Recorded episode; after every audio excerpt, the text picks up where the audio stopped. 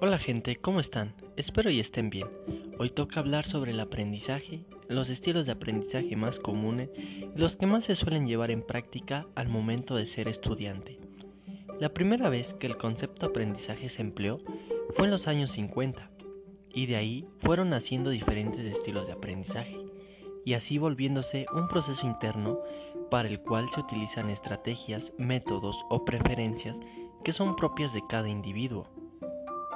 El aprendizaje también favorece y pone a prueba nuestra capacidad para construir nuevos conocimientos a través de nuestras habilidades físicas, cognitivas, afectivas o sociales.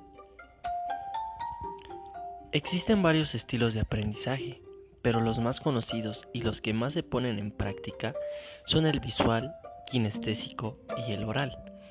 Cada uno de estos diferencia a los alumnos de sus demás compañeros por el estilo de aprendizaje predominante, pero eso sí, hay varios compañeros que comparten el mismo estilo de aprendizaje, pero de una forma distinta.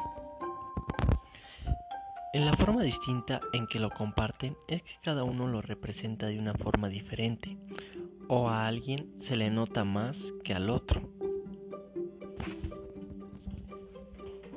Ahora sí, mencionaremos en qué consisten estos tres estilos de aprendizaje. En primer lugar, tenemos al aprendizaje oral. El nombre lo dice todo, se aprende mediante la forma verbal. Con el simple hecho de escuchar la voz del profesor, se entiende el mensaje, sin imaginar alguna otra acción relacionada a la información. Las personas con este aprendizaje les funciona bastante y aprenden mucho en el aula con el simple hecho de escuchar al maestro.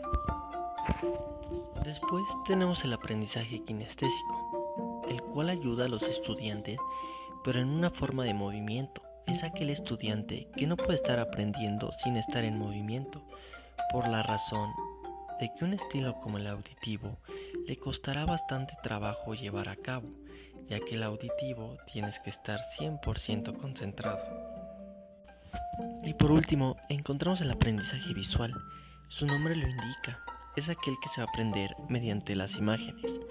Ayuda a procesar información mediante solo ver las cosas, mediante escuchar e imaginar en qué consisten las cosas.